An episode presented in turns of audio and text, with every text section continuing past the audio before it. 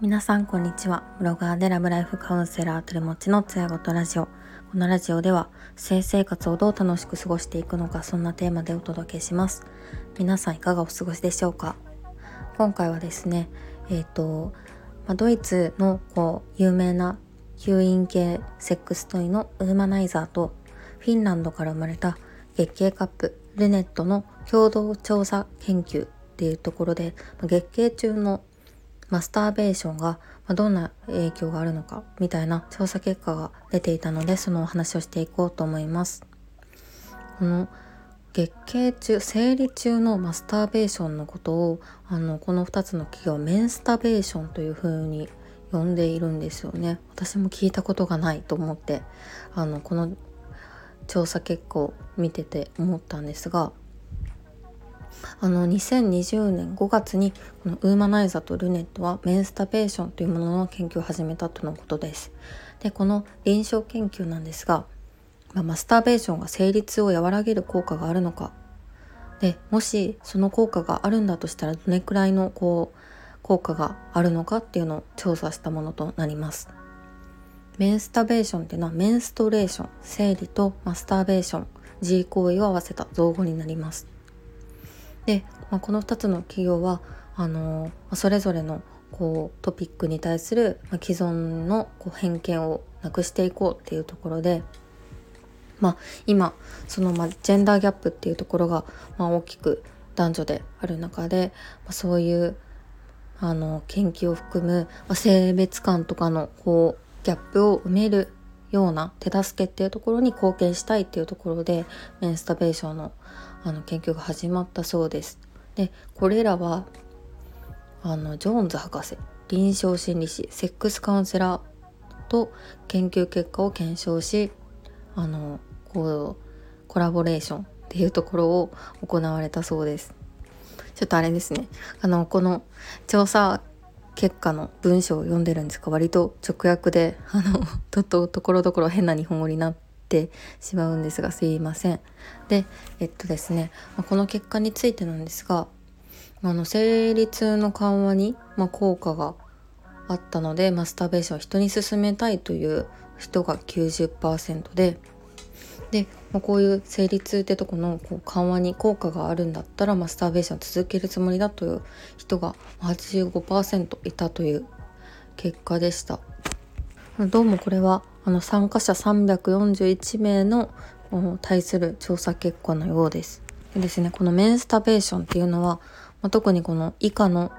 症状を緩和しましたとあるんですが、えーと生理痛そして下痢そして、まあ、ストレスメンタル面での影響そして、まあ、胸の張りだったりとかあとは腹部腰とかの下半身の痛みそして、まあ、お腹を張る感じの症状。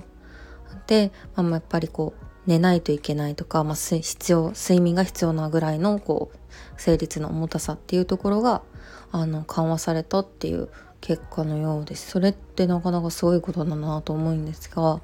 あのさっきのその341名に聞いたところその生理中に定期的なマスターベーションを起こることで約70%が生理痛が緩和したと。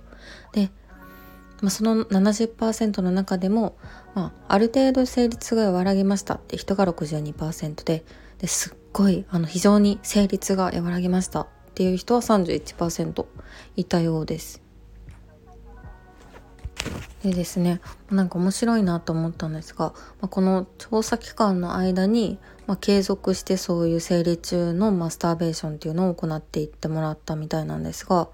まあ、即効性っていうのが見られた中でで、まあ、それをこう長い期間続けることで、まあ、生理痛の度合いっていうのが、まあ、最初の時よりもこうどんどん低下痛みが低下していくっていうような結果になったようです。ま、即効性があるかつなんかその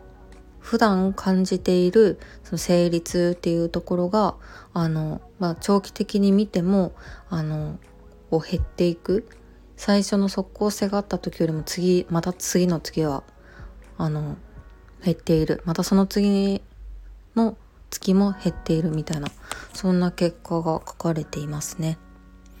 で、まあ、痛みの頻度っていう項目では、定期的なマスターベーションによってこう生理痛っていうの頻度も変わってきましたよっていう人が42%いたようです。でその42%の中でも、まあ、生理痛のこう起こる頻度っていうのに、まあ、ある程度影響があったかなっていう人が64%でであと生理痛の頻度が、まあ、かなり減りましたよっていう人は22%いたようです。それとですね、まあ、このこの試験期間中に平均して生理痛の頻度はどれぐらい変化しましたかっていうところで、えーと、数ヶ月に1回が1で1から10の項目があって1だと数ヶ月に1回で10だと1回の生理につき、まあ、数日間っていう、まあ、痛みの頻度ってところなんですがこれも長期間にわたって、数字が減少していますね。生理痛の頻度も、まあ、マスターベーションを始めた当時から比べると、まあ、続ければ続けるほどそのこう頻度痛みが起こる回数も減っていったみたいなデータがありました。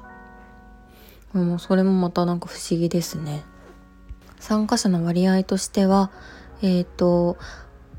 最も多いのが51%で、まあ、25歳から34歳の女性が最も多く、次に36%、18歳から24歳、そして次に35歳から44歳であとは45歳から49歳の方に参加してもらってるみたいでで国籍も様々ですね。オーストラリアオーストリアカナダデンマークフィンランドフランスドイツ香港イタリアオランダノルウェーシンガポール韓国スペインスウェーデンスイス UK えー、えー、とアメリカっていうところで、うん、いろんな国のまあ、女性が全体的にマスターベーションによってその成立が緩和したという内容になっているようです。でこれはま6月から11月までの間に期間行われて、まあ、約半年ですかね行われてたみたいです。あ、こうやってなんか月経カップっていう、まあ、生理っていうところと、まあ、ウマナイザーっていうまあ、そのセックストイっていうところが、まあ、コラボしてこのような研究をしてるっていうのがすごく面白くてワクワクしました。ね、こういう研究がどんどん進んでいくんだなと思うとすごい素敵ですね。あの